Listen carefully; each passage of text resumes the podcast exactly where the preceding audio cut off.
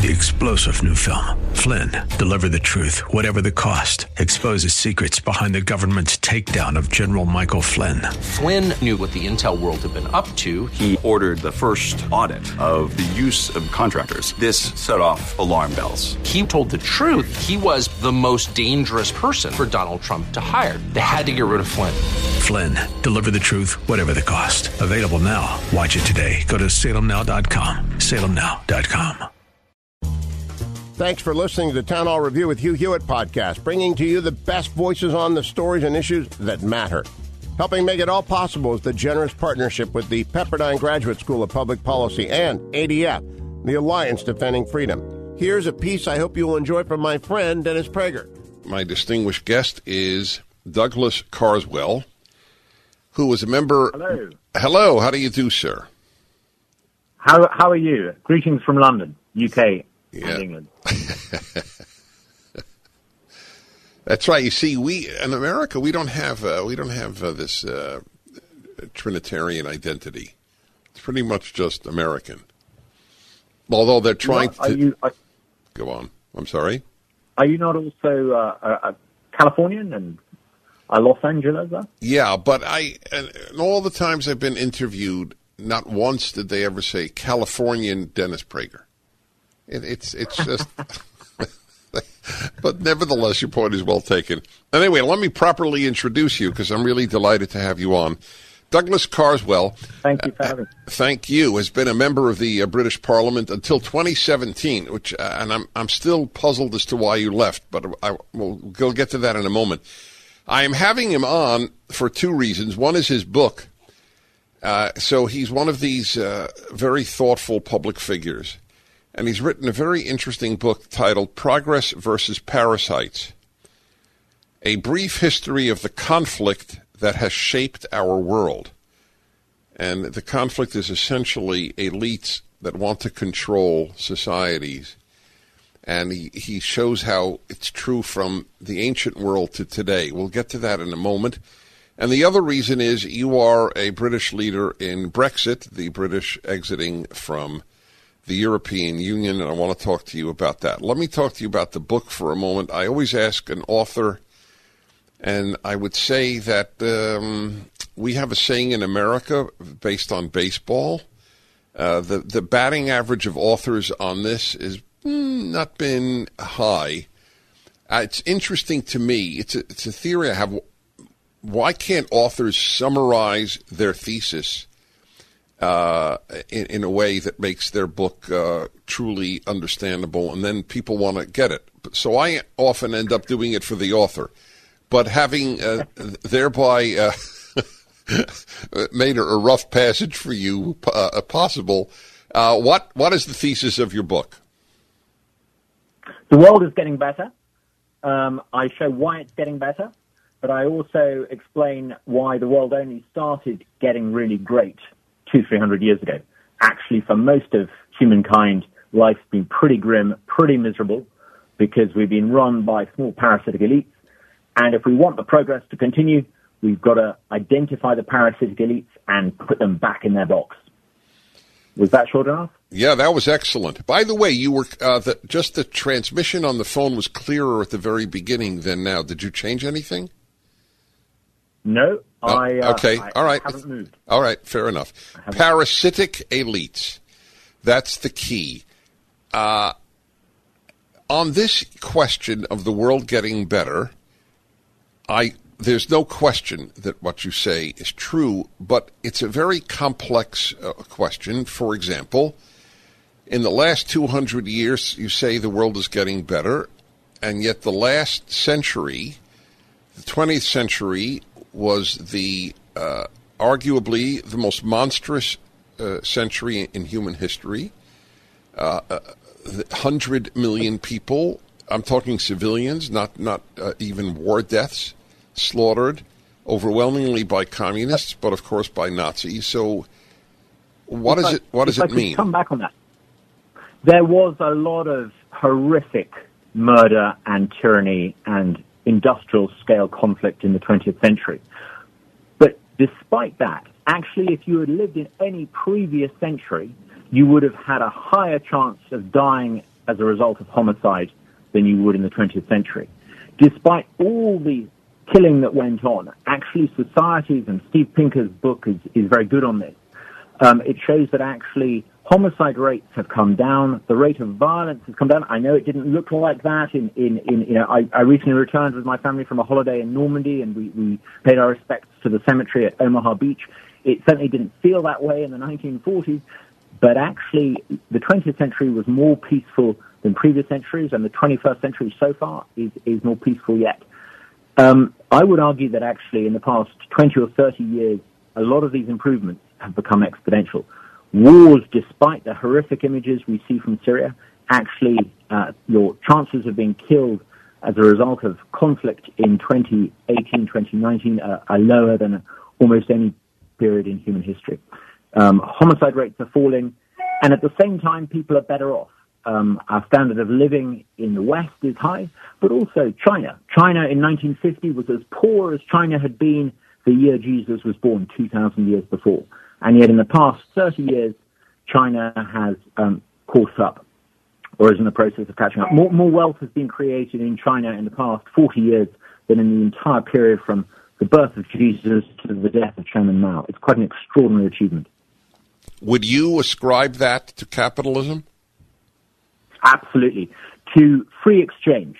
China in 1978 did what the Dutch started doing in the 17th century, the Brits in the 18th, the Americans in the 19th. It allowed the productive free rein.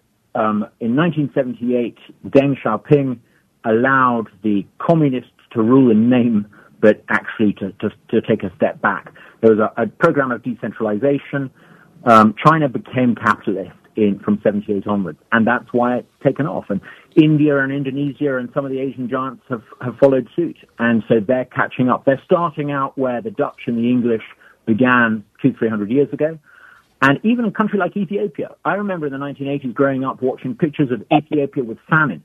That was a man-made catastrophe caused by communists. Since the turn of this century, since the millennium, Ethiopia has been the second fastest growing economy on the planet. It's doing incredibly well. It's got a middle class. It's going to have a, a very prosperous future. Um, I, I, I, think that actually the story of the, the, the, really significant news of our age is, is, is how the world's getting better. And yet, when you look at the mainstream media, when you look at the broadcast establishment media, they're full of pessimism. They're full of bad news. Um, but actually, the really significant story is, is how human progress is becoming ubiquitous. Pretty much everywhere that isn't socialist is doing well. How do you explain then, in light of that, every word of which I agree with, that about half of young Americans, called millennials, think that capitalism is evil? Do you know, I've been pondering this long and hard, and I'm a big fan of PragerU, and I watch a lot of your content. And I think, with the exception of PragerU and a, a, a few other organizations, it's because people like me who believe in the free market, we've been incredibly bad at making the case. I recently went and watched on Amazon Prime um, Milton Friedman's episode Free to Choose, and it, it, it's no exaggeration to say it changed the way people in Britain and America and around the world thought. We need to do what Milton Friedman did 30, 40 years ago. We need to make the moral case for capitalism. We've not done that. And I, I think, you know, there are problems with our capitalist system. It's, it's not a perfect capitalist system. It's a crony capitalist system. Here in Britain, for example, um, big banks are allowed to take risks and socialize their losses. That's not free market capitalism, and yet capitalism gets the blame. Here in Britain, young people struggle to find enough money to buy a house because you've got these incredibly restrictive rules on where you can build houses. They blame capitalism, but it's actually socialism that's preventing them from being able to buy a house. So we need to reform capitalism, um, and I, I think we need to be much better at making the case for the free market. We certainly do. So now, uh, why did you uh, leave the uh, Why did you leave the British Parliament? I went into politics because I believed that Britain should leave the European Union. That was my absolute overarching goal. I, I, I didn't like being a politician. I didn't want to parasite off the taxpayer um, in a government institution um, presiding over bureaucracy. I, I found it a very suffocating environment to be in. I went in there to get us out of the EU. I helped secure a referendum. I helped set up the team that won the referendum. I, I, I played a small part in, in doing that. and when we won the referendum, I quit. Um, perhaps looking back, I was a little bit too trusting of uh, um, Theresa May, the uh, prime minister who took over.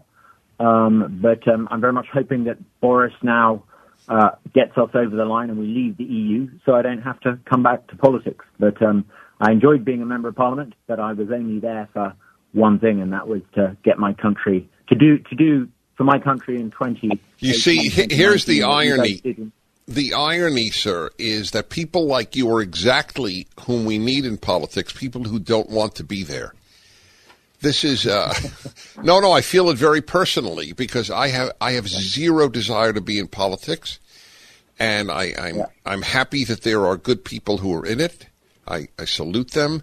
I have zero desire to be in it, and I'm exactly the type who should be in it because of that. But I'm not in it, and same with you. Well, it, it, I mean, I'm a, I'm I'm a believer in term limits, and I I got elected four times. Um, but you know, the, the the problem is that you get a lot of people in politics who see it as a career. They they're there for the ego. They're there because maybe they just have the psychology that they want to bully people and tell them how to live their lives. And we need to find a way of of keeping them out, and making life in politics tough, so that people don't stay there forever. They go there to do something rather than to. Well, all right. So this brings me to your book. Okay, so you're you made the case that the world is better than it than it has ever been. Uh, yep. Our chances of being uh, murdered, for example, are less than than ever in history. Fine. Uh, so, yet your book is not just a history book; it is a warning, I presume, against the parasitical elites because they exist. At least I, I can't speak for your country. In my country, parasitical elite yeah. is almost redundant. Well, the, the struggle against small elites rigging society for their own benefit, it's unending. There was a time, if we'd been having this conversation in the late Roman Republic, we would have thought that progress was inevitable, that it was the natural state of affairs. If you had lived in Venice in the Middle Ages, you would have thought that life kept on getting better from one generation to the next. But actually, these periods of human progress in the past have been fleeting. They've lasted a few generations and been snuffed out. Why? Because small elites came along and rigged society for their own advantage. Now, America's got the great advantage that your founding fathers had looked back to the Roman experience. They built a senate and a capital on the banks of the Potomac. They, they learnt from history. They saw tyranny coming. They saw oligarchs and elites coming, and they guarded against them with a, an extraordinary constitution. But, um, you know, my country doesn't have the privilege of a great constitution. Um, our, our, struggle to ensure that small, powerful elites don't take over is is is, is never ending. We we you know we, we were four thousand votes away at the last election from having Jeremy Corbyn, a socialist, some might describe him as a communist, as prime minister. This it's an it's a it's a never ending struggle to make sure that these small elites don't take over. Exactly. So there we have to juggle at least two balls. The ball of yes, things are better, but the, the other ball is things may get worse. Yeah, I I think in order to avoid complacency, we have to understand that there has been extraordinary progress, but human progress is very fragile. Uh, you shouldn't assume that it's the natural condition. On the contrary, um, poverty um, is the natural human condition, the default condition. Um, to say that the world is getting better and that we should appreciate it more is not an invitation to become complacent. It's actually an invitation to understand what previous generations of Brits and Americans understood, which is that, and I quote Thatcher, you're never more than one generation away from tyranny. Um, and I feel that is true today as never before. There are people in my country today who are conspiring with foreign powers to overturn a referendum result so that most of our laws will be made by people we don't elect, so that we have no control over our trade policy, and so that we're governed as a state, as a province of a European superstate. And you know, this is this is this is the measure of what we're up against. That's exactly right. Do you know? I, I think things in some ways are worse in Britain, and they're they're really uh, precarious here in America. Uh, I read every day almost another example of the suppression of free speech in in uh, in the UK, which astounds yeah. me. It, it, it is it's, it's yeah. breathtaking. Can I give you the latest example from yesterday? Please. There is a there is a body here called the Advertising Standards Authority, which has taken it upon itself to veto advertisements if it doesn't like them. It vetoed yesterday a car advertisement because it featured a woman with a pram. And a woman with a pram is regarded as gender stereotyping. In other words, in Britain in 2019, if you show a mum pushing a pram in an ad, you will now be banned. Advertisements in Britain now have to be little lectures in wokeness, little lectures and telling us that we're all the same and that gender differences don't exist. This is the extent of the problem. It is deep, it's ingrained, and it's critical we respond to it. By the way, here we would call it a baby carriage. That I hope every one of you heard that.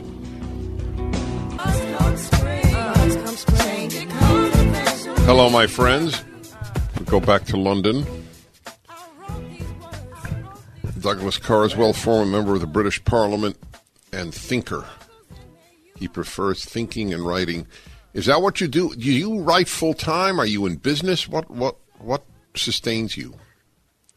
I actually set up a data company after politics, um, and I try and add value to companies who are trying to, um, well, instead of handing over a lot of advertising budget for little return, I, I try and make sure they use data to find the people interested in buying their products. It's uh, an extension of what I learned to do in politics. All right. I just I was just curious. And is is this uh, the book Progress versus Parasites? Is this your first book? No, I, I wrote a book about um, called "The End of Politics and the Birth of iDemocracy" in 2012, where I talked about how the internet I thought was going to profoundly change the way that politics was done. Um, and before then, I, I, wrote a book with uh, Daniel Hannan called "The Plan," where we set out um, the things we needed to do to get Britain out of the EU. Um, at the time, I remember someone discuss, described that one as a, a, a, a fantasy, but um, it's not fiction; it's it's coming true. well, that's the hope that it does. So I want to return to the what is happening in, in the UK. And you said just I, I knew of the example that you cited. There was uh, there was another one too. Let's see, uh, Volks was that the Volkswagen ad? There was a Volkswagen ad where a woman was shown with a pram, which was deemed to be offensive, um, and there was another one um, that was banned for selling cheese because two dads were shown in the commercial looking after children. Presumably, the regulators felt that the fathers looking after the children weren't doing so in a, a, non-gender stereotypical way, so they they banned both advertisements. It's it's um, an extraordinary uh, thing to reflect that in Britain in 2019, a, a, a small commission, a group of commissars, can decide whether or not. So I, but I don't understand. The conservatives are in power. How could this exist? The conservatives in this country have been in office for many years. They haven't been in power since November 1990, when Margaret Thatcher was uh, thrown out of office by people in her own party. I'm hoping that Boris Johnson is um, the first. I, I, I think it looks as if he may be the first conservative ruler this country's had since November 1990 he's certainly off to a, a promising start. And um, I, I, I think for most of my adult life, we've seen centre-right politicians promising to rein back these officials and cut taxes and all the rest of it when they want votes. And when they're in office, they're no different to Tony Blair. They're no different to Bill Clinton. And I, I think this is the fundamental problem we have in this country. Well, uh, weak conservatives are useless, and uh, we've had that uh, the, the, the hatred of Donald Trump is that he's not a weak conservative. That's that's really what it. They, they don't they don't really uh, care about the the weak conservatives. But I, I still want to understand why is this allowed? That you could ban I mean, an ad because it shows a woman with a baby carriage. I, I, I well, do, do, wait, wait, wait. Forgive me. I, I, just, I just have to ask you, do you, if this were put up for a referendum in Britain, how would the vote go? Oh, I mean, the, the elites are out of touch with the population. And if you had direct democracy or any measure of democratic accountability, the lunatic regulators that preside over this would find themselves out of work and out of employment with, with, within five minutes. The, the, the, the problem with the situation in Britain is that you know, we had our revolution 100 years too early. So you guys, when you had your revolution, your founding fathers created a Supreme Court which gave guarantees that people could express themselves. You had uh, measures to guarantee freedom of speech, freedom of expression in your in your constitution, in the Bill of Rights. We didn't, and as a consequence of that, we are much more vulnerable to self-important elites who try to regulate and run society. It's bad enough in America, but it's a lot worse over here. Having said that, I, I think we're starting to see a, a, a almost a sort of uh, a, a, a, a reformation. We're starting to see because of digital technology, because of the ability of people to form opinions without the say so of the elites. I think we're starting to see people understand what's going on and we're starting to see them react against it. So I'm, I'm an optimist. I think, I think the days when big government can do these sorts of things is coming to an end. But boy, um, they haven't got that memo yet. Well, sir, I hope your optimism is uh, is uh, comes to fruition. People like you will at least make it possible. Douglas Carswell's book, Progress versus Parasites, up at dennisprager.com. I hope when we come to London, uh, we'll get a chance to meet. I'd love to. Thank you so much. Thank you. Thanks for listening to the Town Hall Review. Our program is coming today in partnership with the Pepperdine Graduate School of Public Policy. It's America's most unique graduate leadership programs offered on Pepperdine's breathtaking campus in Malibu, California. Learn more at publicpolicy.pepperdine.edu. If you're enjoying the podcast, please tell a friend to go to Town Hall Review and sign up as well today. Three star general Michael J. Flynn, head of the Pentagon Intelligence Agency, knew all the government's dirty secrets. He was one of the most respected generals in the military. Flynn knew what the intel world had been up to, he understood its funding. He ordered the first audit of the use of contractors. This set off alarm bells.